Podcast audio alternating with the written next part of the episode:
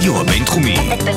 בינתחומי. 106.2 FM. הרדיו הבינתחומי. הרדיו החינוכי של המרכז הבינתחומי. לקום ישראל. 106.2 FM.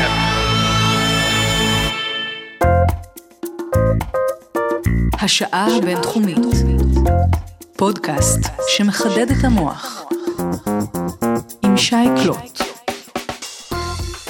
צהריים טובים לכל המאזינים שלנו, המון תודה שהצטרפתם אלינו כאן בשעה הבינתחומית, ברדיו הבינתחומי 106.2 FM, השעה הבינתחומית, רצועת האקדמיה כאן של הרדיו. אני שי קלוט, וכבכל שבוע, אחד החוקרים והמרצים כאן במרכז הבינתחומי מצטרף אליי לשעה שבה נדבר על המחקרים שלו, והשבוע אורח מאוד מיוחד, אה, נמצא כאן הרבה ברדיו, אפשר לשמוע אותו במערכות בחירות כמעט אה, תמיד, בשנה וחצי האחרונות אנחנו באמת אה, פגשנו אותו הרבה כאן ברדיו, פרופסור גלעד הירשברגר מבית ספר ברוך איבצ'ר אה, לפסיכולוגיה כאן במרכז הבינתחומי, שפרופסור הירשברגר הוא חוקר של פסיכולוגיה פוליטית, שלום גלעד. היי שי, שלום למאזינים. אה, קודם כל כיף לחזור לשדר ברדיו, וכיף לחזור לשדר איתך. זאת לא פעם ראשונה שלנו ביחד.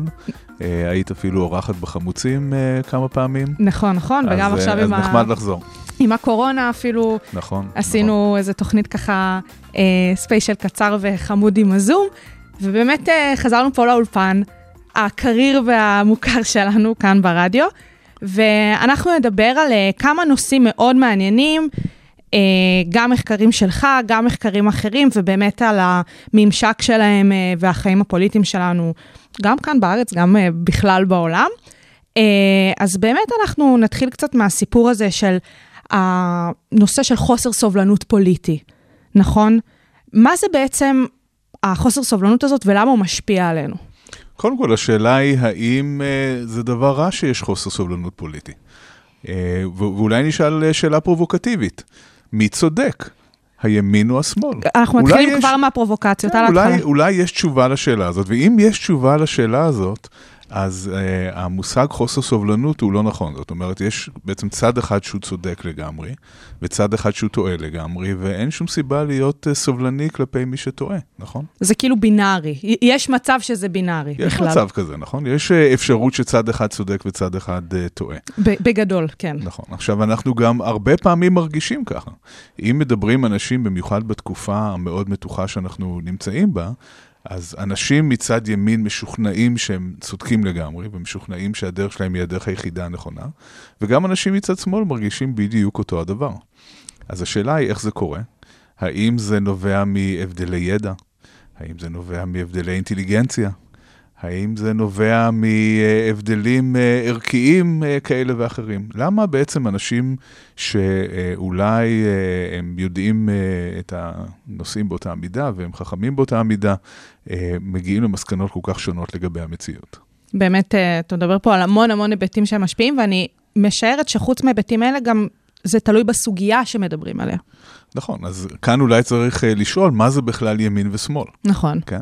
Uh, המושגים ימין ושמאל, או, או ליברלים וקונסרבטיביים, הם uh, מושגים שכמובן לא קיימים רק בפוליטיקה הישראלית. Uh, אלה מושגים שכבר uh, מאות שנים דנים בהם uh, במקומות שונים, uh, במיוחד בעולם המערבי. כשבאופן מאוד מאוד כללי, ואני עושה קצת אה, סטריאוטיפיזציה של הימין והשמאל, אם, אם מדברים על ההבדל בין ליברלים לבין קונסרבטיביים, ההבדל המרכזי, ואת זה אנחנו רואים בכל מקום שלא בודקים, זה שקונסרבטיבים הם אנשים שרוצים לשמור על המערכות הקיימות, הם רוצים לשמור על המבנים הקיימים, המערכות הקיימות, הדרכים הישנות, וליברלים הם אלה שרוצים לעשות שינוי. הם רוצים אה, להתקדם קדימה, אה, לפעמים לשבור את המערכות הקיימות ולייצר משהו חדש. אז שוב, מה יותר נכון? האם נכון להמשיך ללכת באותה הדרך בה תמיד הלכנו, עם אותן מערכות, עם אותם ערכים, או האם בעצם צריך לשבור את השיטה ולעשות משהו חדש ושונה? איפה נכנסת פה הפסיכולוגיה? כי בינתיים אנחנו מדברים על מושגים ועל אה, מערכות פוליטיות, שזה אולי יותר מחקרים שקשורים למדעי המדינה, אבל בנושא הזה, איך הזום אין של הפסיכולוגיה נכנסת? אוקיי, יש כאן המון פסיכולוגיה. זאת אומרת, השאלה היא מה טוב לאדם, מה טוב לחברה האנושית. האם אנחנו נהיה חברה טובה יותר אם אנחנו נדבוק במסורות הישנות, בדרכים הישנות, ונמשיך ללכת באותה דרך שאבותינו ואבות אבותינו הלכו בה, או שאנחנו צריכים בעצם אה, לייצר משהו חדש, להבין שאנחנו במאה ה-21, ושאי אפשר להמשיך אה, להיתקע באותו המקום. מה נכון? זה, יש פה תשובה? זאת אומרת, אה, אנחנו... יש לי את התשובה שלי, והתשובה שלי היא שהכל נכון. זאת אומרת ש... וזאת נקודה שהיא, רוצה להתעכב עליה, כי היא מאוד חשובה בעיניי. הוויכוח עצמו בין ימין לשמאל הוא חשוב.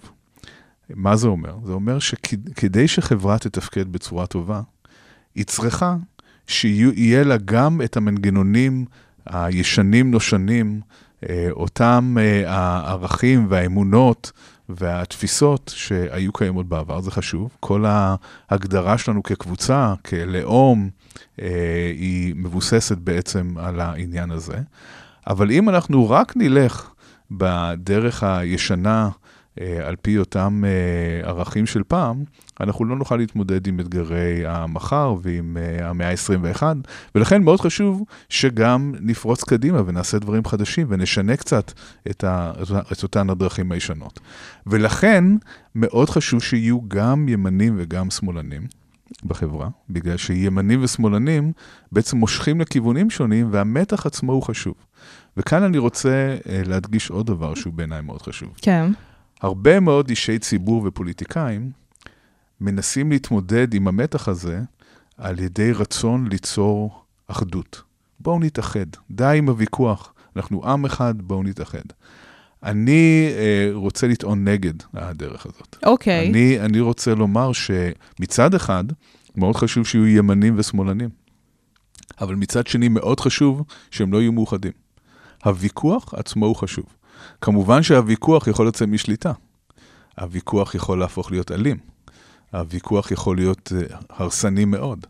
אבל אם הוויכוח הזה מתנהל בצורה תרבותית, ראויה, uh, שבה uh, מנסים קצת להקשיב אחד לשני, גם אם לא מסכימים, אז זה מאוד מאוד חשוב לחברה. אז... החברה שלנו לא יכולה להתקיים בלי המתח הזה.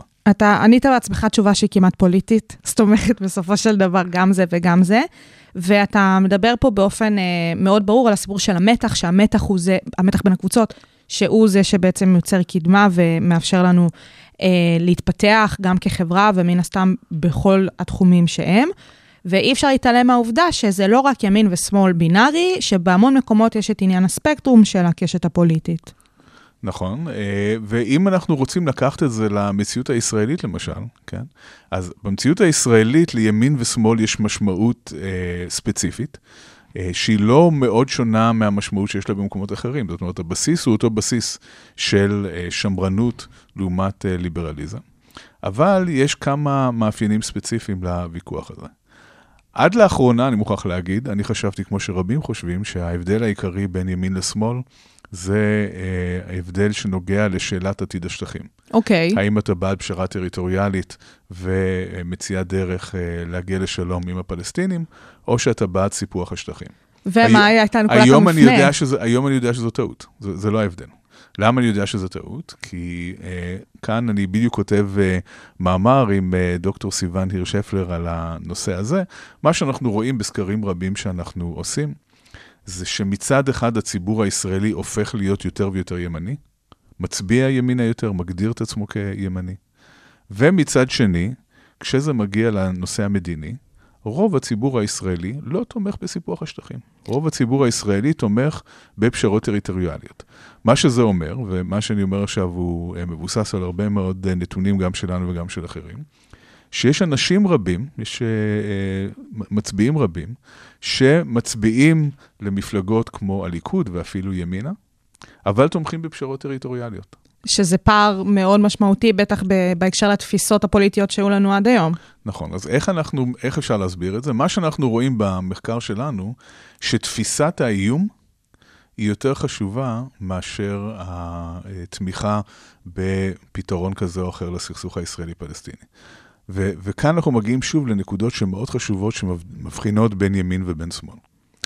אנשים שתופסים בצורה מאוד חזקה את האיום הפיזי על ישראל, זאת אומרת שמאוד מוטרדים מטרור, מזה שיראו עלינו טילים, מהגרעין האיראני, מחיזבאללה, אלה שעסוקים בנושאים האלה, נוטים להיות יותר ימנים, להגדיר את עצמם כימנים, אוקיי. גם אם הם לא רוצים לספח את השטחים. כן, גם אם הם לא חושבים שהפתרון הוא, אין להם שום אידיאולוגיה שאומרת להם שצריך דווקא לחזור לנחלת אבותינו בחברון או בבית אל או משהו כזה, כן? אנשים שהאיום שמטריד אותם במיוחד הוא איום סימבולי לגבי אופייה של מדינת ישראל. האם המדינה הזאת תוכל להמשיך להיות מדינה דמוקרטית? או מדינה האם, יהודית. האם נוכל להמשיך להיות מדינה יהודית? האנשים האלה נוטים להיות יותר שמאלנים, כי הם אומרים, אם, אם בעצם לשלוט בשטחים שיש בהם 2.6 מיליון פלסטינים, לא נוכל להמשיך להיות מדינה יהודית ודמוקרטית. אז שוב, בואי נחזור לשאלה, מי צודק? גם וגם.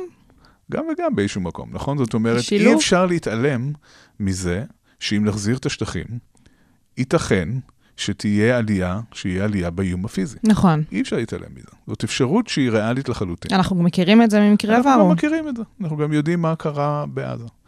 אבל גם אי אפשר להתעלם מהאפשרות שאם ישראל תישאר בשטחים, אם היא תספח את השטחים, או אפילו אם היא לא תשנה את המצב הקיים ותמשיך לשלוט בשטחים, ייתכן מצב שבו מיעוט יהודי ישלוט ברוב פלסטיני בין הים לירדן, ואז ישראל לא תוכל להמשיך להיות מדינה דמוקרטית, ואולי גם לא תוכל להמשיך להיות מדינה יהודית.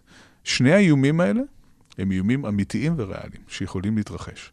אבל יש הבדל מהותי בין תפיסת האיומים האלה על ידי ימנים ועל ידי שמאלנים. עכשיו, איך באמת מחקר, נגיד, כזה, שקשור בעיקרו לתפיסת האיום של אה, אנשים שנשאלו במסגרת המחקר, יכול להשפיע לצעדים העתידיים, גם למחקרי המשך, אבל גם בין היתר לפוליטיקאים עצמם, שמסתכלים על המחקר הזה ואולי ינסו לשכנע מצביעים פוטנציאליים בתקופת בחירות כזו או אחרת. אוקיי, אז אני אתחיל מהשאלה שהיא קלה לי יותר למענה, וזה איך ממשיכים את המחקר הזה הלאה. כן. כן? זה הרבה יותר קרוב אה, לליבי, ו-. וגם התשובה יותר קלה. השאלה היותר קשה שלך זה איך אנחנו משפיעים על המציאות עם המחקרים האלה. אה, טוב, זה, זאת שאלה שאני אני אענה קודם על השאלה הקלה ואז נגיע. בסדר. גמור. אוקיי, אז לגבי השאלה הקלה, הדבר, כש, כשמצאנו את הממצאים האלה, אז הממצאים, מה שאמרתי קודם לגבי תפיסת איומים, מצאנו אה, בציבור הישראל, הישראלי, על מדגמים מייצגים, אנחנו יודעים היום שבאמת אה, ימנים תופסים יותר את האיום הפיזי, ושמאלנים תופסים יותר את מה שקראנו לו האיום הסימבולי, האיום הזהותי, על אה, ישראל, ושיש גם איזשהו עיוורון קשב. מה זה עיוורון קשב? זה אומר שכל צד לא כל כך רואה את האיום של השני. זאת אומרת, שמאלנים נוטים לבטל את, ה, אה, את רמת החומרה של האיום הפיזי, וימנים גם נוטים לבטל את האיום הסימבולי. אה, זה נורא מעניין, בגלל שמצד אחד, אה, אם שואלים ימנים עד כמה חשוב לך שמדינת ישראל תהיה מדינה יהודית, זה נורא חשוב. עד כמה אתה מרגיש שהנושא הזה נמצא תחת איום? לא, לא נמצא תחת איום. ברור שישראל תהיה מדינה יהודית. כן, זאת אומרת, אה, גם אם הנושא עצמו חשוב, הם לא רואים אותו כמאוים. וכמובן, גם שמאלנים לא רוצים שיראו על- עליהם טילים, בוודאי. אבל הם לא רואים את זה כאיום מאוד uh, מהותי. אז השאלה הראשונה ששאלנו, האם מה שאנחנו רואים כאן זה דפוס שקיים רק בישראל? האם זה משהו שהוא ייחודי לחברה הישראלית, או שאנחנו יכולים למצוא uh, דפוסים ש... דומים במקומות uh, שונים? וכאן בסדרת מחקרים אה, מדהימה, אני מוכרח להגיד, שערך אה, שותפי והפוסט-דוקטורנט שלי, אה, דוקטור דניס קאן, הוא בעצם עשה מחקר מאוד מקיף במדינות רבות בעולם, זה כמעט 30 אה, מדינות וואו. ברחבי העולם, שאספנו גם מדגמים מייצגים. חלק מהנתונים הם נתונים שאנחנו אספנו, חלק נתונים ארכיונים. ומה שמצאנו, בלי להיכנס לכל פרטי המחקר, מה שמצאנו זה שיש שני צירים שמסבירים את ההבדל בין ימנים ובין uh, שמאלנים בתפיסת איומים. ציר אחד הוא ציר הכוונה. אוקיי. האם האיום הזה הוא איום שנוצר בגלל כוונת מכוון, או האיום, האיום, האיום הזה הוא איום שפשוט קורה, בלי שיש מישהו שבהכרח מכוון עלינו זאת אומרת, איזשהו- מאיזה כוח אינרציה שכזה... כמו קורונה קורה. למשל. אוקיי. כן, אם אתם לא מאמינים בתיאוריות קונספירציה לגבי הקורונה, ואתם חושבים שפשוט אה, יש כאן אה, איזושהי מגפה, אז זה אומר שאין מישהו שמנסה לפגוע בנו. נכון. אבל יש, אבל יש איזושהי תופעה שקורית. ושמשפיעה בסדר גודל... ושהיא משפיעה עלינו מאוד, מאוד מאוד משפיעה עלינו. אה, אז, אז סוג אחד, הציר אחד זה בעצם ציר הכוונה. כן, אם יש כוונה, אם יש כוונה מכוון או אין כוונה מכוון. הציר השני הוא ציר ההיקף. האם האיום הזה הוא לוקאלי, או האם האיום הזה הוא גלובלי. ומה שאנחנו מוצאים, זה שימנים מאוד מאוד קשובים לאיומים לוקאליים, איומים מקומיים, שיש בהם כוונת מכוון. שזה בעצם איומים פיזיים. נכון. נכון? אם איראן רוצה לפגוע בנו, אז זה לוקאלי ויש כוונת מכוון. נכון.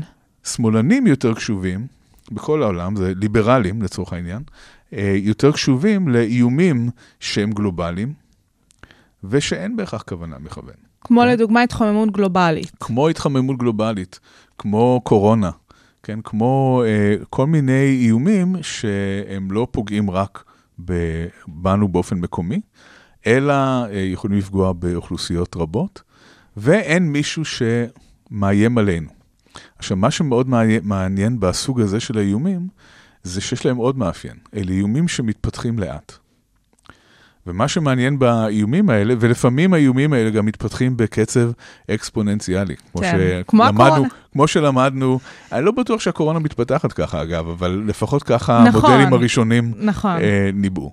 אה, מה שאנחנו רואים זה ששמאלנים או ליברלים יותר טובים בלזהות איומים כשהם קטנים ועוד לא התפתחו עד הסוף, ולהציע התערבויות לפני שהאיום יתממש. אז אם ניקח כל למשל... השמאלנים, או נגיד... זה אף פעם לא כל. אני אומר שבאופן יחסי, זה, זו תכונה שמאפיינת שמאלנים, okay. אוקיי. היכולת לזהות. כמו שלא כל הימנים מזהים באותה מידה איומים פיזיים, אבל אם באופן אה, מאוד אה, גס אנחנו נחלק את הקבוצות האלה, אז אנחנו נראה שיש יותר תפיסת איום מהסוג הזה אצל אה, שמאלנים לעומת ימנים.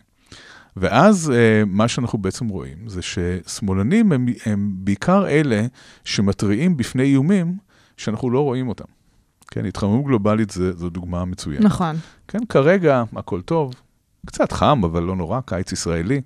אנחנו לא רואים אה, אה, איזשהן תופעות, או מתחילים רק לראות תופעות טבע שהן אה, יוצאות דופן ושמרגישות אה, מאיימות, אבל האזרח הממוצע בעולם לא כל כך מרגיש איזושהי בעיה. אבל הליברלים, כן, השמאלנים, באים ואומרים, תקשיבו, אם אנחנו לא נעשה משהו, תהיה כאן קטסטרופה.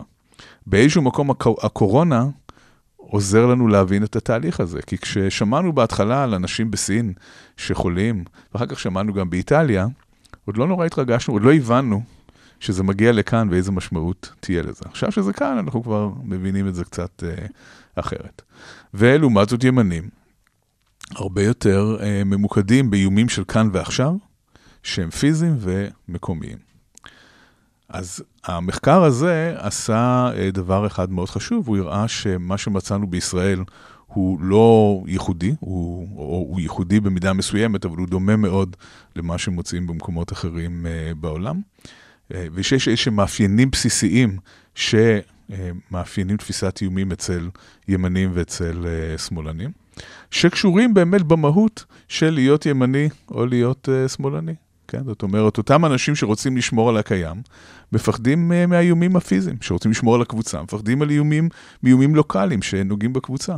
אלה שחושבים uh, בצורה יותר אוניברסלית ועל בואו נשבור את המסגרות הק- הקיימות ובואו נפרוץ קדימה, חושבים יותר על איומים שמאיימים על אותם הדברים. עכשיו, באמת נגיד במחקר אה, הבינלאומי שעשו, אז בשני הצירים האלה דיברנו על איזשהו יחס ישיר בין הסיפור של הלוקאלי והגלובלי, וסיפור של כוונה ואם אין כוונה. יש איזשהו סיכול בין הדברים האלה? זאת אומרת, אה, משהו שהוא לוקאלי אבל בלי כוונה, או משהו שהוא... אני בטוח שכן, אה, התקלת אותי עכשיו עם השאלה הזאת, כי, לא- כי אין זה לי, הכי אין לי מעניין, דוגמה. זאת אומרת, אין לי הסיפור של. הדברים שהולכים יחד... נכון, אה, בואו בוא נחשוב על אה, איום לוקאלי בלי כוונה, יש לך דוגמה למשהו כזה? לוקאלי בלי כוונה, לדוגמה מה שקרה בלבנון עם ההתפוצצות אה, של, ה... של אוקיי, חומרי הנפץ אוקיי, שם ב... כן. אה, בנמל, אז אפשר להסתכל על הלבנונים עצמם, שהם רואים את זה כאיום לוקאלי מן הסתם, זה מה שקרה שם. כן.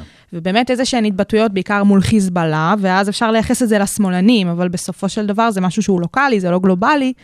וזה איזושהי תפיסה פוליטית בעולם הערבי אולי. קודם כל מאוד קשה לדבר על שמאל וימין, למרות שבלבנון אנחנו יודעים שבביירות יש קבוצה מאוד גדולה של ליברלים. ליברלים באופן כן, יחסי. שהם, שהם באמת הפנו את זעמם כלפי הממשלה. חיזבאללה, כלפי כן. הממשלה וכלפי חיזבאללה.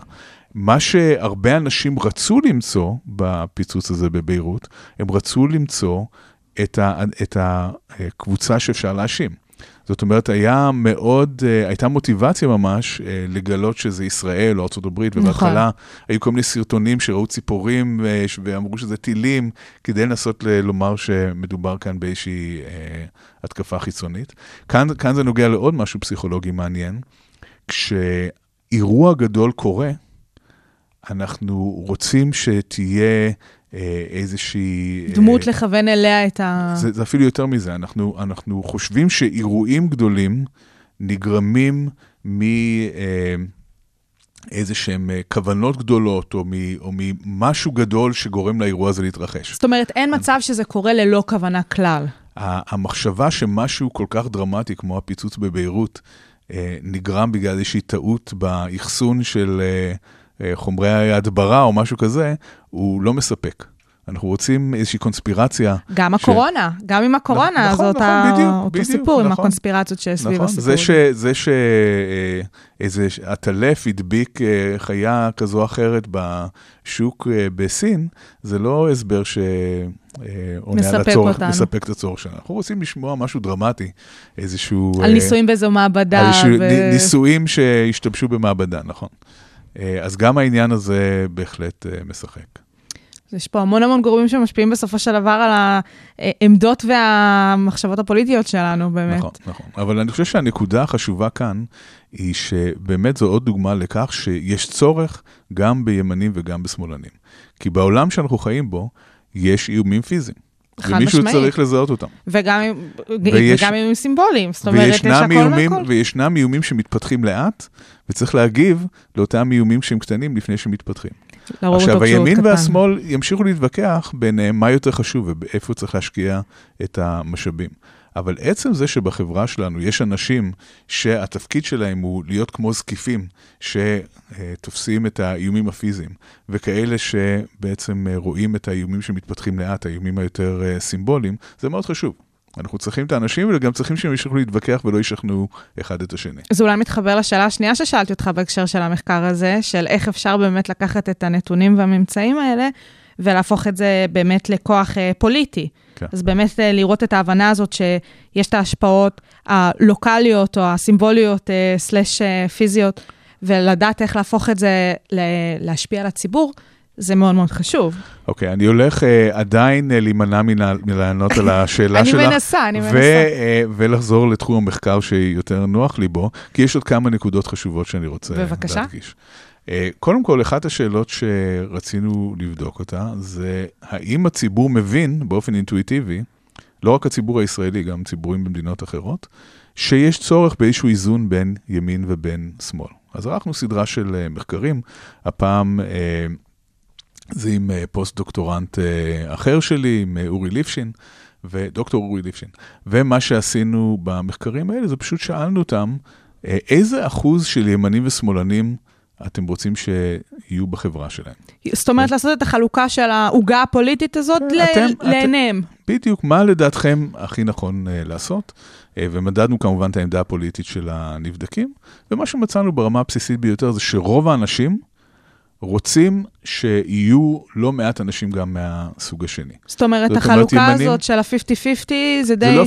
אוקיי, ימנים מעדיפים ימנים, כן. שמאלנים מעדיפים שמאלנים. בוודאי. יש, יש העדפה של העמדה הפוליטית של כל אחד, אבל הם לא רוצים שהחברה תהיה 100% של ימנים או שמאלנים. אוקיי. זאת אומרת, הם רוצים שיהיה אחוז די גבוה של אנשים גם מהקבוצה השנייה. הם רוצים את הספייסיות הזאת. הם, רוצ... הם מבינים באיזשהו אופן אינטואיטיבי שיש צורך בצד השני. וגם שאלנו אותם, מהן התכונות החיוביות לדעתכם אצל אנשים עם עמדה פוליטית שהיא שונה משלכם, והם ידעו להגיד. ולא רק אוקיי. שהם ידעו להגיד, הם ידעו להגיד דברים שהיו מאוד קונסיסטנטים אחד עם השני. זאת, זה היה זאת משהו, אומרת- הם, הם היו צריכים לסמן את האופציות האלו, שזה היה הם- ממש מה שעולה אחרי- לראשם? זה גם מה שעולה לראשם וגם לסמן, עשינו את שני הדברים. אוקיי. זאת אומרת שמה שאנחנו מצאנו באופן אה, מאוד כללי, זה שכולם מבינים שימנים טובים בביטחון. כולם מבינים שימנים טובים בתפיסה של איומים, בביטחון, בשמירה על הקבוצה, את זה כולם מבינים. כולם מבינים ששמאלנים טובים בזכויות אדם, שטובים בצדק, צדק חברתי, שהם טובים בהזדמנויות. מהמם. כן, זה גם אחד הדברים שעלו. אז קודם כל אנחנו רואים שאנשים באופן אינטואיטיבי מבינים שיש ערך לאנשים מהצד השני. ואז שאלנו את עצמנו, האם הם רוצים שיהיו הרבה אנשים מהצד השני רק בגלל שזה כאילו הדבר הפוליטיקלי קורקט אה, לומר, או שיש כאן איזושהי חשיבה אסטרטגית של כמה שמאלנים וימנים אנחנו רוצים במצבים שונים. אוקיי, זה כבר עליית מדרגה. זה עלייה מדרגה. אז, אז בעצם הצגנו להם תרחישים שונים. כן, תרחישים נגיד ביטחוניים, לעומת uh, תרחישים uh, חברתיים של uh, מצוקות חברתיות כאלה ואחרות, או תרחישים של אפשרות ליצור uh, הסכם שלום עם uh, מדינות אחרות. וראינו שהחלוקה של ימין-שמאל משתנה באופן אסטרטגי בהתאם לתרחיש. כשיש מצב ביטחוני, כולם, גם שמאלנים, מבינים שעדיף שיהיו שם כמה ימנים. כשיש מצב שהוא יותר אה, אה, מהווה הזדמנות, נגיד ליחסים עם קבוצה אחרת, או אה, איזושהי בעיה של צדק חברתי בתוך המדינה, אנשים מבינים, שמאלנים טובים בזה. זאת אומרת, גם התרחישים המדומיינים והמומצאים האלה ביססו את השאלה המקדימה. הם יראו דבר מאוד מעניין, הם יראו שאנשים באופן אינטואיטיבי משתמשים באידיאולוגיה פוליטית בצורה אסטרטגית. הם לא חושבים שהקבוצה שלהם, הקבוצה האידיאולוגית שלהם, יכולה לתת מענה להכל. הם מבינים שיש צורך בקבוצה השנייה, אבל לא תמיד. יש, יש מקרים שבהם צריך יותר ימנים או יותר שמאלנים, ויש מקרים שצריך אה, פחות. אפילו אה, אה, אחד הדברים שקרו לאחרונה, אני בדרך כלל לא... אה, מתלהב ממה שהאיש הזה אומר, אני מוכרח להגיד, אבל אה, בצלאל סמוטריץ' אמר אה, לאחרונה, השמאל הישראלי הפך את ישראל לחברה יותר צודקת. נכון, הוא אמר משפט כזה. נכון. וזה ישר אה, התחבר לי למחקר הזה. זאת אומרת שגם אדם כמוהו, שהוא ימין מאוד קיצוני, מבין שיש ערך בשמאל. אולי לא אוהב שמאלנים, אולי יש לו הרבה מה להגיד על שמאלנים, אבל הוא מבין שהשמאל תורם לחברה הישראלית. לא עניין של מה בכך באווירה הפוליטית אה, לא. שקיימת היום. ממש לא. ובאמת אה, מחקרים כאלה, כמו שאתה מתאר, וגם דיברנו על הסיפור הזה של מחקרי המשך, או לחילופין, איך זה באמת יכול להשפיע על הפרקטיקה הפוליטית, אה, מן הסתם גם בישראל, גם במקומות אחרים. אה, הובילו גם אותך למחקר, אה, או הצעת מחקר לאחרונה, נכון? כן, אז, אז אה, את אה, מדברת על אה, איזשהו, רע- איזשהו רעיון תיאורטי יותר רחב, ואני רוצה לפני זה עוד מחקר אחד בשביל... לתת עוד רקע. בשביל, בשביל שנבין את הרעיון התיאורטי. מעולה. אה, אז עד עכשיו מה שמצאנו זה שימנים ושמאלנים תופסים איומים בצורה שונה, נכון. ושגם הציבור מבין שיש צורך בימנים ובשמאלנים. מבחינה אסטרטגית לחלוטין. מה שלא ראינו, מה שלא דיברנו עליו עד עכשיו, זה האם באמת ימנים ושמאלנים בפועל תופסים את המציאות בצורה שונה, מזהים הזדמנויות ואיומים בצורה שונה. וכאן אה, במחקרים, ש... אה, מחקר אחד שעשו שתי סטודנטיות אה, מדהימות, עמית ושירה, מחקר שני שעשה מסטרנט עמית, הם בעצם לקחו עוזר מחקר, משתף פעולה ערבי-ישראלי, שהציג את עצמו כפלסטיני, אוקיי. ודיבר למצלמה על הסכסוך הישראלי-פלסטיני, כשנתנו לו טקסט, שבטקסט הזה היו משפטים שרמזו על איום, זה היה איום מאוד מרומז, אוקיי. או על הזדמנויות, כן? באותו טקסט, או שהיו לו שני טקסטים טקסט, אה, באותו חלופים? טקסט, אוקיי. כן, באותו טקסט הוא בעצם דיבר, זה היה טקסט די ארוך של איזה חמש דקות, והוא אה, שם מדי פעם שחרר רמז, אה, איומים מרומזים והזדמנויות אה, מרומזות. ונתנו לנבדקים, שהם ימנים ושמאלנים, ללחוץ על כפתורים על המחשב, כשהם מזהים איום וכשהם מזהים הזדמנות, כדי לראות האם באמת ימנים ושמאלנים מצליחים לזהות את האיומים ואת ההזדמנ- ההזדמנויות האלה בצורה זאת אומרת, כפתור להזדמנות, כפתור לאיום, וכל אחד מהנבדקים האלה, אז- כאשר הוא שמע את הטקסט, כן, עכשיו, יש כאן, זה יותר מורכב מזה. בעצם יש כאן איום, הזדמנות וניטרלי. כן? אוקיי. מקטע, מקטע שהוא איום, הזדמנות וניטרלי, וכל נבדק יכול או לראות את האיום או את ההזדמנות כמה שהם, או לטעות, ויש כאן כמה סוגים של טעויות. נכון. אפשר לחשוב שהזדמנות הוא איום, או שאיום הוא הזדמנות, או שאיום הוא כלום, או שהזדמנות הוא כלום, כן? או שכלום קומ- הזדמנות, כן, אה, בדיוק, כל הקומבינציות. יש פה, אוקיי. בלי לסבך אה, יותר מדי את אותך ואת המאזינים שלנו, מה שיצא זה כמו שציפינו. מצאנו שימנים באמת טובים בזיהוי איומים. אוקיי. עכשיו, הם לא רק טובים בזיהוי איומים, כשיש הזדמנויות הם גם רואים איומים. מצאנו גם ששמאלנים טובים בזיהוי הזדמנויות. אבל גם כשיש איומים, הם זיהוי הזדמנויות. זאת אומרת, הם, הטעויות היו גם קונסיסטנטיות בצורה הזאת. וכאן השאלה היא, האם זו טעות? זה לא לגמרי טעות. מאוד חשוב שכשיש מצב של איום, יהיה גם מי שיגיד, אוקיי, זה מאיים, אבל יש כאן גם הזדמנות. יש לנו דוגמה... והפוך, כשיש הזדמנות, כן? אם תמיד אנחנו, לחשוד, אם אנחנו תמיד הולכים, לחשוד. צריך שיהיה מישהו שיגיד, הלו, אל תתלהבו יותר מדי, יש כאן גם איום שאי אפשר אה, להתעלם ממנו. לדוגמה, כמו בהסכמי אוסלו, שנחתמו על ידי בעצם השמאל הפוליטי, והימין בא ואמר, רגע, חכו, זה לאו דווקא הזדמנות, זה גם מאוד יכול להוות איום בהמשך אל מול אה, תנאי נכון. ההסכם. בואו לא נלך רחוק. אנחנו עכשיו אה, אה, עומדים בפני חתימה על הסכם אברהם, זה ההסכם עם אה, איחוד האמירויות, ולמי ששמע היום את הסקופ לגבי אה, זה שהאיחוד לא הולך להיפגש עם אה, נציגי ארצות הברית ו, אה, וישראל בוושינגטון, בגלל כל הנושא של מכירת אה, F-35, כן, נשק מתקדם. זה בדיוק הנקודה הזאת. זאת אומרת, מצד אחד יש התלהבות שיש הסכם, הסכם שלום חדש. עם, נורמליזציה אה, של נורמליזציה, איך שלא קוראים לזה, זה לא חשוב. בפועל, מה שזה אומר, זה שיהיו יחסים תקינים בין נכון, נכון. המדינות. אה, אבל יש מי שאומר, אה, לא, בואו לא נתלהב יותר מדי, לתת נשק מתקדם זה אולי לא הרעיון הכי טוב. אז בלי כרגע להכריע אם זה נכון או לא נכון למכור מערכות נשק כאלה לאיחוד האמירויות, עצם זה שיש מישהו שלוחץ על הברקס ומבקש שנחשוב, הוא חשוב. דווקא אבל במקרה הזה ספציפית, אני, זה, זה נחמד, כי פה ספציפית את ההסכם עורך אה, בנימין נתניהו, שהוא אה, מן הסתם מהימין הפוליטי, והזדמנות, מדובר פה באמת על הזדמנות ועל הסכם שהוא מה שמכונה הסכם שלום, נורמליזציה של היחסים. ומי שדווקא מכוון פה לסיפור של האיום זה דווקא באמת השמאל הפוליטי.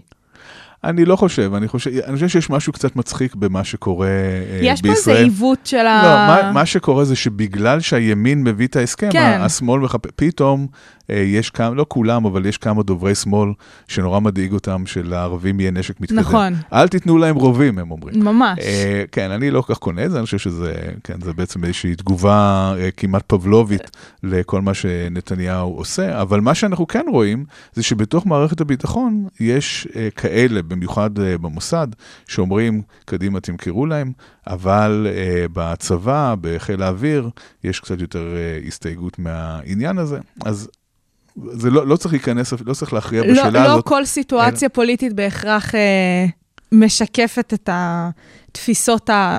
נקרא לזה ככה מסורתיות של המחקרים, כי לא, לפעמים, כל, כי לפעמים סיטואציות פוליטיות, מורכבת. בדיוק, לפעמים זה נורא ציני. מורכבת. המ- המציאות היא מורכבת, אבל מה שכן, מה שכן חשוב זה לראות שבכל פעם שיש הזדמנות כזאת, יש מישהו שלוחץ על הברקס ואומר, עצרו, צריך לחשוב.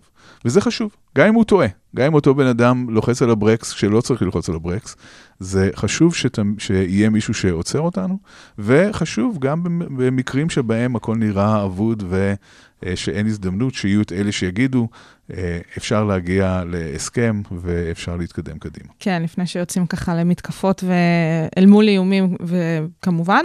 ואני רוצה רגע להתמקד לסיפור של הזיהוי כאיומים או הזדמנויות, דווקא סיטואציות ניטרליות.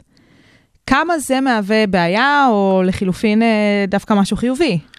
הסיטואציה הניטרלית היא מעניינת בגלל שזו סיטואציה שאין בה אה, איזשהו איום או הזדמנות, אבל אנשים תופסים את הסיטואציה, זה קצת כמו מבחן השלכה כזה. נכון. הם משליכים על הסיטואציה הניטרלית הזאת את הנטייה הטבעית שלהם. אז ימנים שהנטייה הטבעית שלהם היא למצוא איום בכל דבר, רואים בסיטואציה סיטואציה של איום, ושמאלנים שרואים הזדמנות בכל מקום, רואים שם אה, הזדמנות. אבל אני עכשיו חייב לענות על השאלה שמנסה לשאול אותי כבר אה, הצלחתי, כל יש. המשדר. מה אנחנו עושים עם, ה, עם הידע הזה? אה, אני חושב שקודם כל, עצם זה שמדברים על זה, אולי זה איכשהו אה, יגיע למקומות שצריך להגיע, ו- ואולי כאן המקום גם לדבר במה הרעיון התיאורטי שעומד מאחורי העניין הזה. כל המחקר הזה אצלי מתחיל מזה שבתואר הראשון קראתי כתבים של הסוציולוג אמיל דרקהיים, אוקיי. אחד מאבות הסוציולוגיה, שאמר דבר נורא מעניין. הוא אמר שכל חברה, כל חברה אנושית, היא סופר אורגניזם. מה זה סופר אורגניזם? זה כמו שכל אה, יצור חי, כל אורגניזם, יש לו אה, בעצם רצון אה, לשמור על עצמו ויש לו יצר הישרדות טבעי, ככה גם הסופר אורגניזם הקבוצתי, יש לו את אותו יצר הישרדות. ומה שמאפיין את הסופר אורגניזם הקבוצתי זה שהוא מורכב מהמון המון פרטים שלא מודעים לזה שהם משתפים פעולה ביחד ושלכל אחד יש תפקיד כדי לשמור על הסופר אורגניזם הזה. כן, עכשיו, אה, מה זה בעצם אומר? זה אומר שהלב לא מודע לכליות ולא מודע לאוזניים, או כן, לצורך העניין, אבל הם צריכים לתפקד ביחד כדי שהסופר, כדי שהאורגניזם האנושי כן, לכל אחד יש את התפקיד יתפקד. שלו. אז ככה באותה מידה התחלתי לחשוב על, על מה בעצם המשמעות של הדברים שדורקהיים אומר. במשמעות הפוליטית שלו. המשמעות החברתית, חברתית-פוליטית, כן? קודם כל זה אומר שקבוצות שונות בחברה, יש להן פונקציות שונות. אם ניקח למשל את הקבוצה של החרדים, כן? שהרבה פעמים לחילונים מאוד קשה להבין בשביל מה אנחנו צריכים חרדים במאה ה-21. אז אפשר לחשוב על החרדים מתוך המטאפורה הזאת של הסופר-אורגניזם בתור הפורט נוקס של העם היהודי, כן? זאת אומרת, אם כל שאר הדברים לא יצליחו, אם הליברליזם לא יצליח, ואם הציונות לא תצליח, ואם uh, ההשכלה לא תצליח, וכל התנועות השונות שצמחו בתוך העם היהודי, התנועות היותר מודרניות וליברליות, לא יצליחו, זה יישאר. אנחנו יודעים, אם יש משהו שאנחנו יודעים שיהיה במאה ה-22, אנחנו יודעים שיהיו חרדים. נכון. נכון? כי כמו שהיו בעבר, אנחנו יודעים שככה יהיה בעתיד. אז יש איזשהו ערך לזה שלקבוצה יהיה איזשהו אלמנט כזה גם. אבל כמובן שאם כולנו נהיה חרדים, זה לא יהיה כל כך טוב, לא נוכל להתקדם קדימה. אנחנו צריכים גם הייטק, אנחנו צריכים גם מדע, אנחנו צריכים uh, את מי שימשוך אותנו קדימה. אז זה בעצם מגיע מתוך הרעיון הזה של הסופר-אורגניזם. אני חושב שאם המערכת הפוליטית הישראלית תבין את הרעיון הזה, ותבין שהרצון לדחוף לאחדות הוא שגוי, ושמה שצריך זה להכיר בחשיבות של כל אחד מהקבוצות האלה, אנחנו נוכל להסתדר קצת יותר טוב פה, כן? אנחנו נוכל מצד אחד להבין שאם יש הפגנות אה, בבלפור, או הפגנות בנחל האסי, שזה הדבר החדש, כן? של נכון, קבוצות זה מה. שאין היום. זה מה שאין היום, אז צריך להבין שאין פה, אה, אין פה משהו רע בעצם זה שיש מתח בחברה. המתח הזה הוא חשוב. חשוב שיהיו אנשים שייצגו את, ה, אה, את, ה, את הצרכים השונים של החברה. השאלה היא כמובן האיזון ביניהם. זה קצת- הוויכוח הוא לאיזון בין, ה, בין הכוחות השונים האלה. זה קצת כמו הסיפור אה, המאוד ארץ ישראלי, שבמשך המון המון שנים מקום המדינה היה את הסיפור של כור ההיתוך, ולקחת את כל התרבויות השונות של העולים החדשים לישראל ולהפוך אותם לישראלים, נכון? בלי כל מה שקשור למוצא שלהם מארצות המוצא. והיום מאוד מאוד מבינים שדווקא זה לא, זאת לא הדרך. אנחנו עדיין משלמים את המחיר על הטעות הזאת. וזה כן. בעצם משהו שהייחודיות הזאת של כל חלק בחברה מבחינה שהיא... זאת אומרת, לפעמים זה גם באמת אה, קשור לסיפור הפוליטי, אבל אה, הסיפור החברתי והמוצא האתני שלהם זה משהו שמאוד יכול לקדם את החברה הישראלית, במקום לנסות להפוך את כולם לישראלים. הגיוון, הגיוון בדעות, כן, הגיוון ברעיונות הוא מאוד מאוד חשוב. אנחנו, קשה לנו מאוד להחזיק את זה. קשה לנו מאוד, מאוד להחזיק את זה שזה טוב שיהיו אנשים שחושבים אחרת מאיתנו, כי אנחנו ישר אה, מתקוממים נגד הצורה שאנשים אחרים חושבים. נכון. אבל מאוד חשוב לקבל את זה שכן, חשוב שיהיה הוויכוח הזה. חשוב שהשיח הזה יתקיים. אני אתן, אני אתן דוגמה פוליטית אה, חד בקצרה. משמעית. אה, עוד משהו ש, שחיזק את, ה, את הבנייה של התיאוריה הזאת, את המחשבה הזאת אצלי, זה אה, שיחה שהייתה לי עם, אה, אני לא כרגע אנקוב בשם שלו, אבל איזושהי אישיות אה, פוליטית בכירה, שסיפרה לי מה קרה אחרי רצח רבין והבחירה של, הבחירות שנתניהו עלה בפעם הראשונה לשלטון ב-96, כשזה בעצם היה ממש לפני הפעימה השנייה של אוסלו, ולא היה ברור מה הולך לקרות. כן, האם אה, הולכים אה, להמשיך עם ההסכם הזה, לא הולכים להמשיך עם ההסכם הזה. אז קבוצה שהייתה מעורבת ב, ב, ב, בחתימה על הסכם אוסלו עם אה, רבין, התחילה לגשש, לראות מה אפשר לעשות.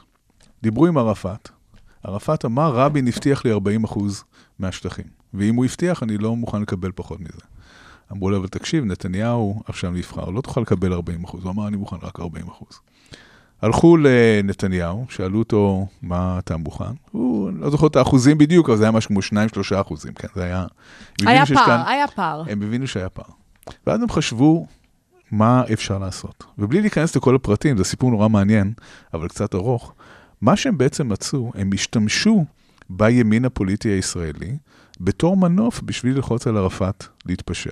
וזה הצליח, כי בעצם מה שהם אמרו, הם אמרו, אתה כרגע יכול לדבר איתנו, יש לנו עדיין מנדט לעשות משהו, ואנחנו נוכל- להתקדם איתך. אבל אם איתנו לא תתקדם, הבן אדם הבא שתדברו איתו הוא ליברמן, כן? ואיתו אתם גם, לא, אתם לא תצליחו לקבל כלום.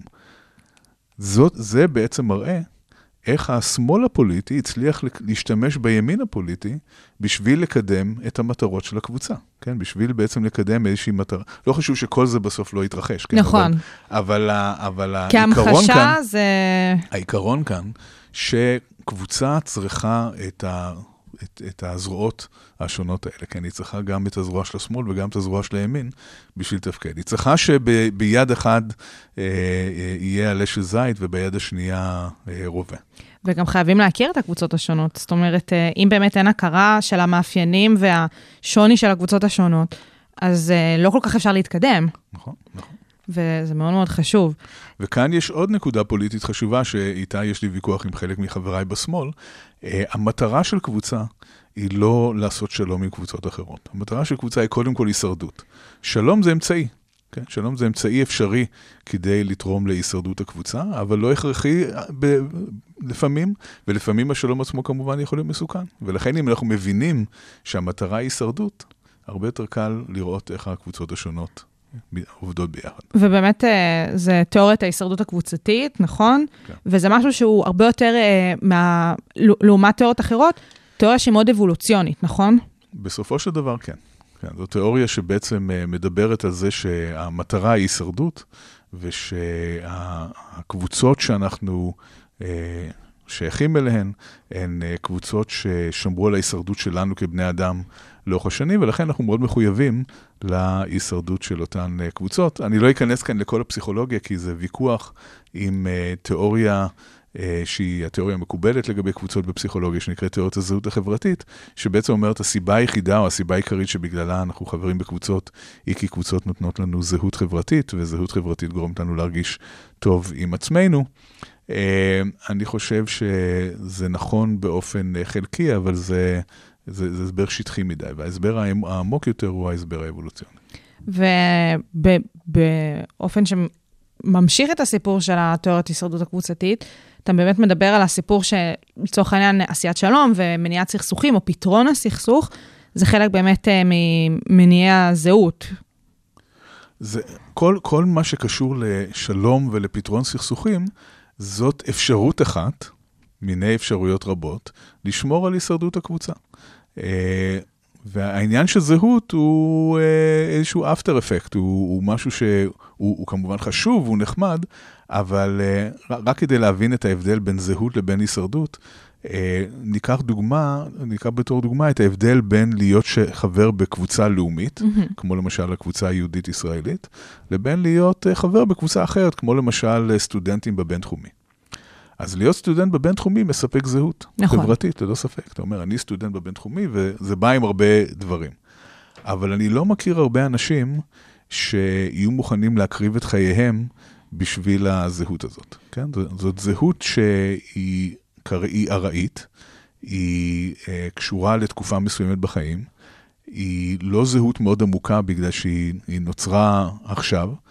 אה, זאת לעומת אה, זהות לאומית, אה, דתית, כן, היסטורית, שהיא הרבה יותר עמוקה, ושם כן אנשים מוכנים אה, להקריב את חייהם. למה? בגלל שהקבוצה האתנו-לאומית, הקבוצה ההיסטורית, היא זו ששמרה גם על הפרט לאורך אה, כל הדורות, והפרט מבין באיזשהו מקום שההישרדות שלו ושל צאצאיו ושל כל מי שקרוב אליו תלוי מאוד אה, בהישרדות של הקבוצה.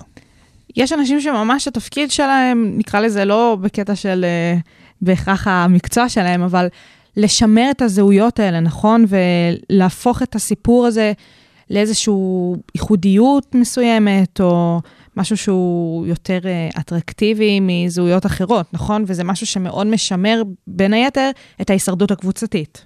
כמו מה? תני לי דוגמה למה אני מתכוונת. אם אנחנו מכירים לדוגמה מטיפים דתיים, Mm-hmm. או אפילו מנהיגים פוליטיים שבאים ואומרים, שכחו מה זה להיות יהודים, או דברים שכאלה. זה משהו שמאוד מתקשר לסיפור של הקבוצות והבידול שלהן בתוך המערכת הפוליטית. אז כאן אה, באמת גם תיאוריות הזהות החברתית מדברת על זה, יש, אה, יכולות להיות השלכות מאוד שליליות להזדהות עם הקבוצה, וזה בעצם אה, איזושהי תחושה ש... לא רק שאני שייך לקבוצה שהיא קבוצה חיובית, אלא שהקבוצה שלי היא הכי טובה, והיא הכי חשובה, כן? אה, אה, יש כאלה שקוראים לזה נרציזם אה, קולקטיבי. כן? וואו. שה, שהקבוצה שלי מושג. היא... כן. הקבוצה שלי היא ייחודית והיא חשובה, אה, או גלוריפיקציה של הקבוצה. וכאן אה, אה, אני אציין אה, מחקרים מאוד יפים של אה, פרופסור סוניה רוקס, אה, זיכרונה לברכה, ושל אה, חילי קלר, ייבדל לחיים ארוכים, שבעצם בחנו את ההבדל בין מה שהם קראו לו attachment, או, או, או אה, הזדהות או התחברות עם הקבוצה, לבין אה, גלוריפיקציה של הקבוצה. והם יראו שאנשים שהם פשוט מחוברים לקבוצה, שיש להם attachment לקבוצה, הם לא מראים את כל הדברים השליליים האלה, את כל ה... כן, זרים וכולי וכולי, אבל אנשים שחושבים שהקבוצה שלי יותר חשובה מקבוצות אחרות, הקבוצה שלי היא הכי טובה, ה, כן, אה, ה, אה, היא, היא הכי חשובה ואלוהים בחר אותנו, אה, הם היותר בעייתיים. וזה הרבה פעמים אה, מוביל לדברים קצת פחות חיוביים, שגם דיברנו על זה בהתחלה, שהמתחים בין הקבוצות זה חשוב עד שזה עובר גבולות מסוימים תמיד, שליליים. נכון, תמיד, תמיד. אה, כש, כשאנחנו מדברים על מתחים בתוך קבוצת הפנים, שזה מה שדיברנו עליו עד עכשיו, בין ימנים ושמאלנים, אפשר לראות יותר את החשיבות. כשאנחנו מדברים על מתחים בין uh, קבוצת הפנים לקבוצת חוץ, כן, כמו בין ישראלים לפלסטינים, כמובן שטוב היה אם לא היה המתח הזה, אבל הוא, הוא בלתי נמנע באיזשהו מקום. זאת אומרת, uh, ברגע שקבוצות נלחמות על uh, אותו שטח, על אותם משאבים, על uh, אמונות סותרות, הדבר הזה הוא לא פתיר ב-100%, אבל כמובן שאפשר לקוות שניתן להגיע למצב יותר טוב מהמצב הנוכחי. המחקרים יודעים להגיד אם קבוצות שונות עושות שימושים שונים בכל הקשור לזהות הקבוצתית, זאת אומרת, הסיפור של אנחנו והם לדוגמה, או באמת הגלוריפיקציה שדיברת עכשיו. אנחנו יודעים גם- להגיד כן, גם שיש כאן- את הסיפור הזה? גם כאן אה, יש מתחים בין ימין ושמאל בכל רחבי העולם המערבי. כן, מה בעצם אנחנו רואים במערב היום? אנחנו רואים את הימין הפוליטי שאומר אה, לסגור את הגבולות, להקים חומות, לא רוצים מהגרים, לא רוצים אף אחד שהוא שונה מאיתנו, הם רוצים באמת לשמור יותר על הקבוצה האתנו-לאומית ולמנוע ערבוב שלה עם קבוצות אחרות, לשמור על המסגרת הזאת של המדינה. נכון. השמאל, אה, ב, ב, כן, אה, תלוי באיזה מידה של קיצוניות אנחנו מסתכלים עליו, אבל השמאל אה, אה, בגדול אומר, בואו נפתח את הגבולות, בואו נהפוך את המדינה שלנו למדינה רב-תרבותית, שזה בעצם באיזשהו מקום אומר אובדן הזהות הישנה ויצירה של איזושהי זהות שהיא חדשה. כמובן שיש יש גישה מתונה יותר וגישות קיצוניות יותר, אבל הגישות הכי קיצוניות של השמאל בעצם מדברות על פירוק מדינת הלאום אה, כפי שאנחנו מכירים אותה עד היום. כן, ברגע שאתה אה, מרשה לכולם להיכנס, ואתה משנה את האופי האתני, הדתי והלאומי של המדינה, אז יצרת משהו אחר. טוב או לא טוב זאת שאלה אחרת, אבל, אבל אה, צריך להכיר בזה שיצרת משהו שהוא אה, שונה. אה, ולכן, וכאן אולי נגיע לפסיכולוגיה, דיברנו על דברים מאוד גלובליים, בואו נדבר על פסיכולוגיה פוליטית. בפסיכולוגיה פוליטית אה, מתייחסים הרבה פעמים בצורה שיפוטית לתהליכים האלה, זאת אומרת, בגלל שרובנו ליברלים, זה כולל גם אותי, אה, אז אנחנו מסתכלים על תהליכים של סגירת גבולות, של שמירה על הקבוצה ועל האתניות בתור משהו שהוא בהכרח שלילי, אבל אני מציע להיזהר עם זה. אני חושב שכמו שאמרנו בהתחלה, אה, קבוצה בנויה מתהליכי שימור ומתהליכי שינוי. השינוי הוא חשוב, אבל אי אפשר להתעלם גם מהצורך לשמר. אי אפשר לבקר תמיד את זה שקבוצה רוצה לשמור על המאפיינים שלה, על הזהות שלה, על uh, ההיסטוריה שלה, על מה שהביא אותה עד לנקודה הזאת. ואתה דיברת עכשיו על משהו מאוד uh, ספציפי בסיפור הזה של חקר הפסיכולוגיה הפוליטית, שבאמת יש את הטענה הזאת שהרבה מאוד מהפסיכולוגים הפוליטיים ומי שמתעסק במחקרים הללו, מת... קשורים באופן uh, די גלוי לזרם הליברלי. זה אפילו יותר מזה. Uh, בפסיכולוגיה פוליטית, הקולות הדומיננטיים היום הם uh, כאלה שאומרים, טוב שאנחנו כולנו ליברלים, אה, טוב שהתפתחנו לנקודה שבה אין יותר אה, קונסרבטיביים, גזעניים וכולי שהיו אה, בעבר, ואנחנו לא צריכים לפתוח את השורות לחוקרים או אנשים שהם יותר שמרנים. בתור ליברלי זה מאוד מפריע לי, בגלל שהערך החשוב ביותר, או אחד הערכים החשובים ביותר של הליברליזם, זה פלורליזם. זה הגיוון. כן, זה, ריבוי, זה ריבוי דעות. ומוזר בעיניי שאותם אנשים שחושבים שדייברסיטי, שגיוון הוא חשוב במובן האתני-גזעי, חושבים שהוא לא חשוב במובן הרעיוני. מחקרי. במובן הרעיוני. זאת אומרת, האם קבוצה אה, היא diverse, היא מגוונת, רק אם יש בה אנשים עם צבעי עור שונים, ולא אם יש להם אה, דעות שונות? אני חושב שצריך את כל הדברים האלה, כן? צריך אה, אמיתי. אה, זה כולל גם גיוון בעמדות. והפסיכולוגיה הפוליטית היא, אה, היא, היא בעייתית מהבחינה הזאת שהיא הופכת להיות לא סובלנית לרעיון הזה שצריך גם לשמוע קולות אחרים. יש כמובן את מחנה הנגד שנלחם בזה, אבל הוא קטן יחסית. ו... מחנה הנגד שמכיל ליברלים ולא ליברלים. מחנה הנגד שאומר, בואו נפתח את השורות גם לרעיונות אחרים. עכשיו, רוב מחנה הנגד הוא גם ליברלי, זה ה... בדיוק. זאת זה... אומרת, ה-99% מהפסיכולוגים החברתיים והפוליטיים הם ליברלים, ז- זאת עובדה. Uh, כנראה שיש uh, משהו בפסיכולוגיה פוליטית וחברתית שמושך סוג כזה של אנשים. אבל, uh, ו- ואולי גם יש דחיקת uh, רגליים לאנשים שהם שונים, אני לא פוסל את האפשרות הזאת. אבל, אה, אבל גם ליברלים, חלקם מבינים שצריך לשמוע עוד קולות, שלא כל האמת יכולה להיות במקום אחד. את מה שהציבור מבין באופן אינטואיטיבי, כמו שהראיתי במחקרים שלי, חלק מהפסיכולוגים החברתיים לא מבינים. לא, קצת קשה. כן. לפסיכולוגים החברתיים, אה, לראות את מה שברור. כן, אז, אז אם ניקח בתור דוגמה, ג'ון ג'וסט, שהוא אה, פסיכולוג פוליטי מאוד ידוע, הוא היה נשיא של uh, אגודת הפסיכולוגים הפוליטיים הבינלאומית, באמת פרסם המון והוא מאוד דומיננטי וידוע.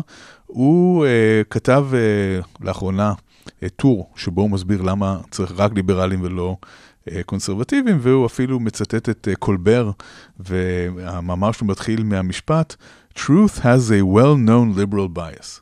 זאת אומרת שהאמת היא, האמת עצמה היא ליברלית, ועם נקודת אה, מוצא כזאת, זה נראה לי מאוד בעייתי. באמת משפיע על איך שאנחנו קוראים מחקרים, כי אנחנו יודעים בסופו של דבר שהחוקר שחוקר כל נושא שהוא מגיע למחקר עם איזושהי נטיית אה, ליבו, גם אם היא לאו דווקא מוצהרת, וזה מאוד משפיע על מה שאנחנו קוראים במחקרים, ואולי אחת כמה וכמה לדברים שקשורים על פוליטיקה, שיש בה את בוודאי. הנטיות. אפילו הפרשנות של הממצאים מושפעת מהמשקפיים הפוליטיות שלנו. אני, אני אחזור למחקר שתיארתי מקודם, ואני אתן דוגמה לתגובה של אחד, ה, של אחד הקולגות שלי. Uh, המחקר שמראה שימנים תופסים uh, באותו סרטון שהם צופים ב... אה, במשתף פעולה אה, פלסטיני ש, שמדבר על איומים והזדמנויות. כן. כשהראיתי להם שימנים תופסים יותר אימונים, איומים, הם ראו את זה בתור דבר רע. הם לא ראו את זה בתור דבר טוב, הם אמרו, אה, הנה, הוא תופס, הוא כזה היסטרי ומפוחד, שהימנים היסטריים מפוחדים, תופסים איומים. ויש חוסר יכולת לשים משקפיים אחרות ולהגיד, זה לא כל כך רע שתופסים איומים. בדיוק, האיום כהזדמנות והזדמנות קיום, כן, זה ממש יש, ככה. העולם מלא גם באיומים, כן? זאת אומרת, נקודת המבט, אם שמים רק משקפיים ליברליות שחושבות אה, במושגי אה, ג'ון לנון, כן, Imagine וכולי, ואין אה, איומים, אז באמת נורא מוזר שיש את האנשים החרדים האלה שתופסים איומים. אבל אם מסתכלים אחרת על העולם, אז כן, יש גם איומים בעולם. חשוב מאוד לראות את ההזדמנויות, אבל אי אפשר להתעלם מהאיומים. כמו שהורים, כשמחנכים את הילדים שלהם, אז הם מסבירים אה, לא לגעת בקיריים שחמים, נכון, ו... נכון. במגהץ או בחשמל. את צודקת שזה נוגע בשורשים הכי אה, בסיסיים של הקיום האנושי. זאת אומרת, גם, וזה מצוין, אני אהבתי את הדוגמה הזאת של הורים, בגלל שאנחנו יודעים דרך תיאוריית ההתקשרות, תיאוריה שמדברת על הקשר בין הורים וילדים וה, והצורך בעצם אה, של ילד אה, לקבל הגנה מאיומים אה, על ידי הדמויות המטפלות, זה, זה הבסיס של נכון. תיאוריית ההתקשרות. אנחנו יודעים שיש אה, ש, יש מתח בין הצורך בביטחון, בצורך באקספלורציה. כן? זאת אומרת, ילד שכל הזמן רק יתפוס איומים וכל הזמן יתפוס את השמלה של אימא, אה, הוא לא יהיה ילד שיתפתח בצורה טובה. זה טוב מאוד שיש את אימא שתגן בפני איומים, אבל חשוב שהילד גם יהיה מסוגל ללכת למגרש המשחקים ולמצוא, לראות הזדמנויות ולקחת קצת סיכונים וללמוד דברים חדשים. כן, אז המתח הזה קיים גם ברמת הפרט וכמובן גם ברמת ברמה החברה. החברתית. ומשהו שאולי לקראת סיום, אנחנו מדברים על הימין ועל השמאל, ודיברת על הסיפור שהמתח הזה הוא חיובי ברוב המקרים. אנחנו יודעים שיש בחברה אנשים שכן מגדירים את עצמם כאנשי מרכז, ושכן יש את הזרם הפוליטי הזה. באמת מדברים על זה בעיקר בשנים האחרונות, שהמרכז זה משהו שהוא קיים. איך מחקרים, ואולי אפילו המחקרים שאתה תיארת פה, אולי כן יש את הסיפור הזה של אה, חקר אנשי המרכז, איך הם מתייחסים אליהם בתור קבוצה, ואל המתח שלהם אל מול הקבוצות של הימין והשמאל. אוקיי, זאת שאלה מאוד טובה, אה, והיא ממש נוגעת בוויכוח שיש לי עם אה, המסטרן שהזכרתי קודם, עם אה, עמית משולם, שהמוטיבציה שלו הייתה להראות שהמרכז הפוליטי הוא מקום שבו יש אה, תפיסה יותר מורכבת של המציאות, שבה גם תופסים את האיומים הפיזיים וגם את הסימבולים וגם את ההזדמנויות שהם... ואילו אני אה, אמרתי, תקשיב, אה, אני חושב שאתה טועה, אני חושב שימנים טובים מאוד בתפיסת איומים, שמאלנים טובים בתפיסת הזדמנויות ואיומים אה, סימבוליים, ואנשי מרכז הם אה, כמו ברווז. מה זה ברווז? ברווז זה מין חיה כזאת שלא שוחה כל כך טוב, והיא לא עפה כל כך טוב, והיא לא רצה כל כך טוב, היא לא עושה שום דבר כמו שצריך, כן? והמרכז בעיניי מבטא את הרצון הקצת דביק הזה לאחדות, שהופך אותו למאוד אה, רדוד מבחינה רעיונית ומבחינת מה שהוא מציע. עכשיו, זה לא אומר שלא צריך להיות מרכז, אני לא אומר שלא צריך להיות מרכז, אבל אני אומר שאני לא, לא בטוח שהמרכז באמת אה, מציע אה, משהו מעבר לאיזושהי אחדות.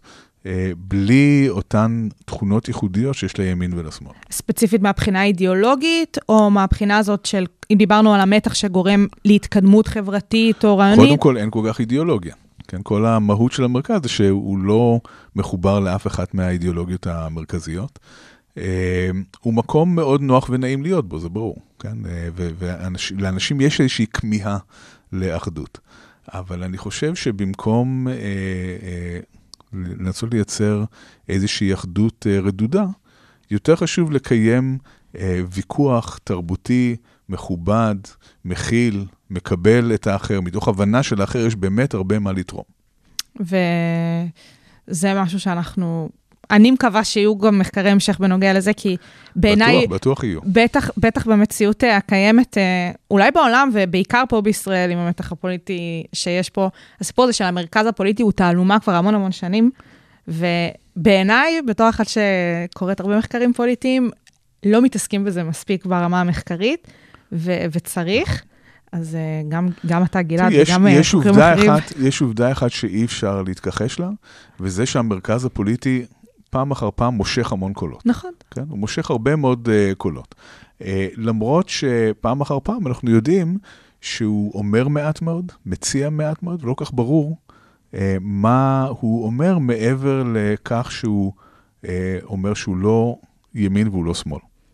וישראל לפני הכל. כן, בדיוק. זה, זה אולי השורה התחתונה. Uh, ועם זה נסיים, עם השורה התחתונה הזאת. Uh, אז uh, פרופסור גלעד הירשברגר, המון תודה על השעה הזאת, זה בעיניי היה מאוד מעניין ומרתק, בעיקר uh, תודה לך, שי. אל מול המציאות הנתונה. ואתם, כל המאזינים שלנו, המון תודה שהייתם איתנו כאן בשעה הבינתחומית, כאן ברדיו הבינתחומי, 106.2 FM. אתם כמובן יכולים למצוא את התוכנית הזאת בכל הפלטפורמות השונות, כמובן גם באתר שלנו, וממש כאן ברדיו, כל יום שני בשעה 2, כאן ברדיו הבינתחומי, 106.2 FM. אני הייתי שי קלוט, שיהיה לכם המשך יום מקסים.